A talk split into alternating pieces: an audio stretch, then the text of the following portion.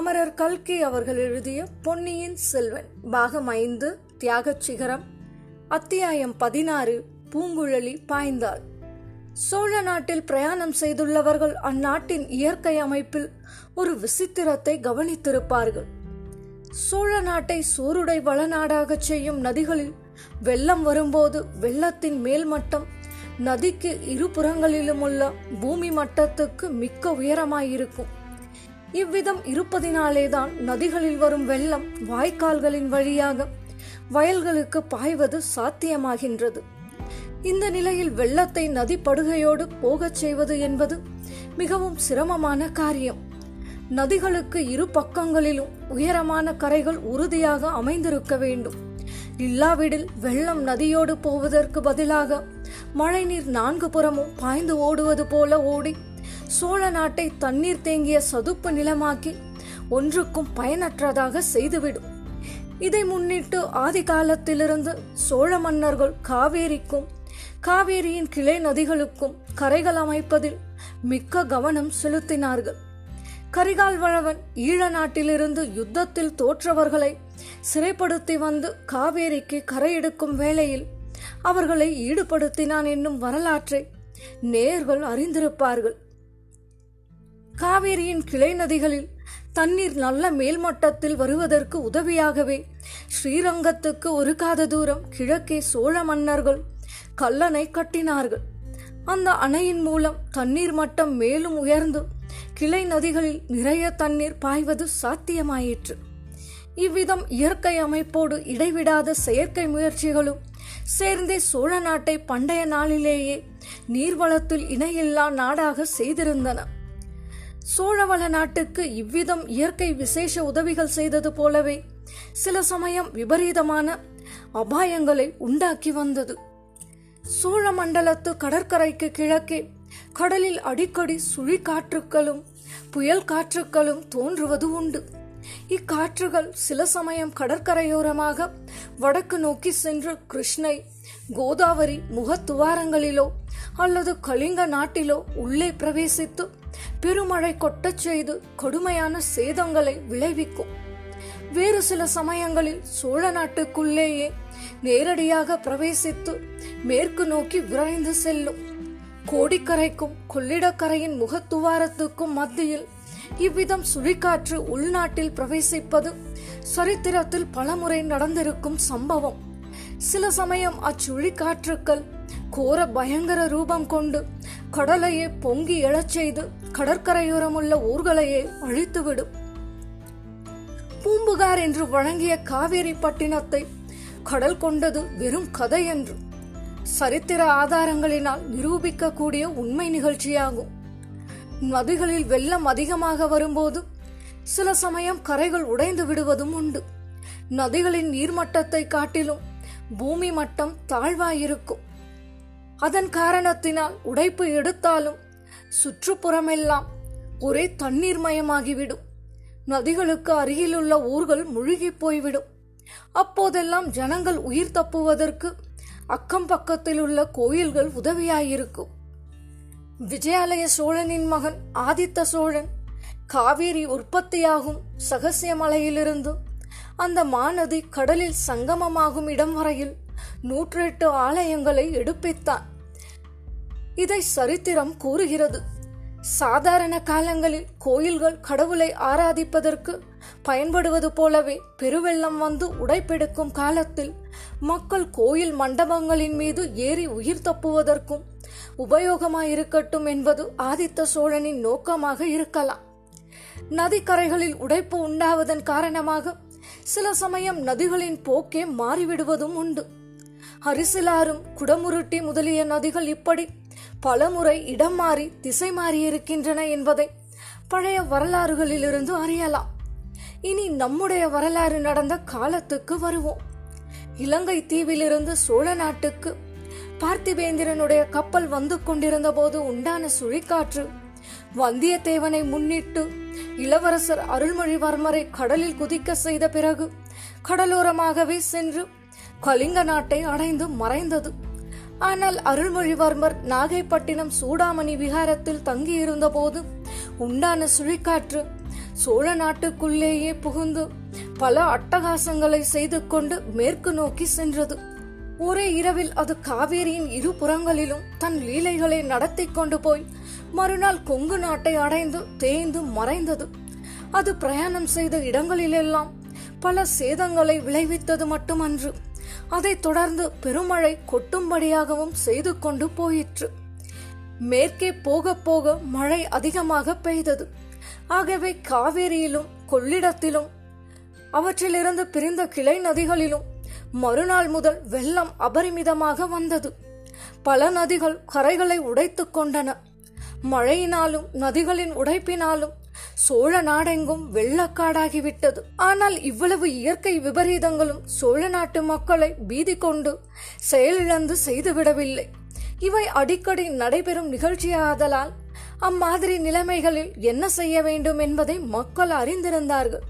அப்போதைக்கு கோயில் மண்டபங்களிலோ வேறு உயரமான இடங்களிலோ ஏறிக்கொண்டு உயிர் தப்புவார்கள். வெள்ளம் எவ்வளவு அவசரமாக வந்ததோ அவ்வளவு துரிதமாக வடிந்து போய்விடும். வீடுகளை இழந்தவர்கள் அக்கம் பக்கத்தில் உள்ளவர்களின் உதவியைக் கொண்டு உடனே வீடும் கட்டிக்கொள்வார்கள் ஐயோ போய்விட்டதே என்று தலையில் கையை வைத்துக்கொண்டு உட்கார்ந்து விட மாட்டார்கள். சோர்வு சோம்பல் என்பதையே அறியாத தன்னம்பிக்கை கொண்ட மக்கள் அக்காலத்தில் சோழ நாட்டில் வாழ்ந்திருந்தார்கள். இல்லாவிடில் இன்றைக்கும் உலகம் கண்டு வியக்கும்படியான அற்புதங்களை அவர்கள் சாதித்திருக்க முடியாது.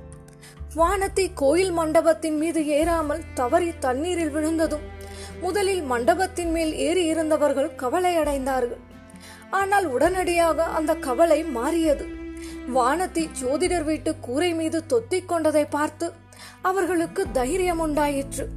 இளைய பிராட்டி ஓரளவு குதூகலமே அடைந்தார் வானத்தியை அபாயகரமான நிலைமைகளில் சிக்க வைப்பதிலும் அவள் எப்படி சமாளிக்கிறாள் என்று பார்ப்பதிலும் குந்தவை தேவிக்கு எப்போதும் உற்சாகம் இருந்தது.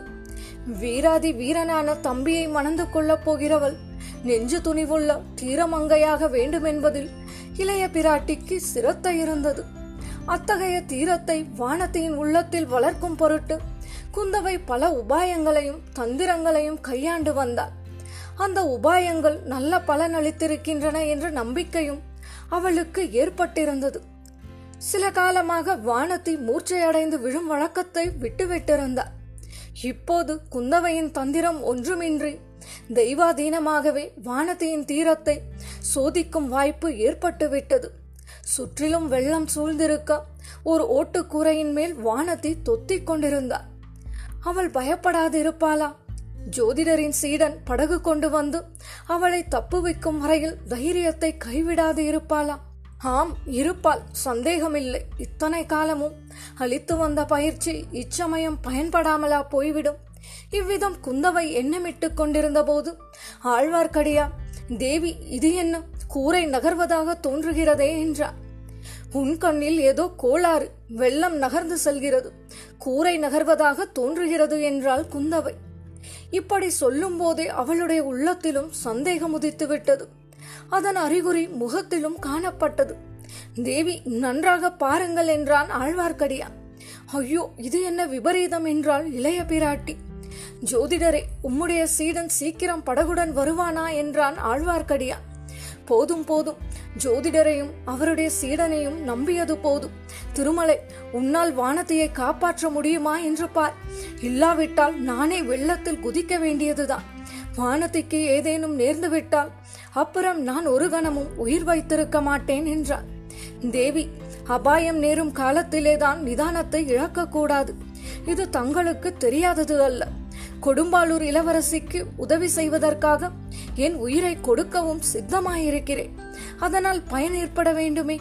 படகு இல்லாமல் நான் மட்டும் நீந்திச் சென்றால் அந்த கூரையில் போய் நானும் தொத்தி ஏறிக்கொள்ளலாம். கொடும்பாளூர் இளவரசியை தாங்கும் கூரை என்னையும் சேர்த்து தாங்குமா?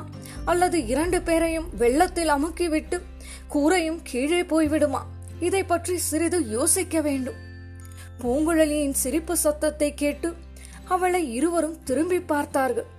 இந்த வீர வைஷ்ணவர் யோசித்து முடிப்பதற்குள் கொடும்பாலூர் இளவரசியின் வாழ்க்கை முடிந்துவிடும் என்றால் பூங்குழலி.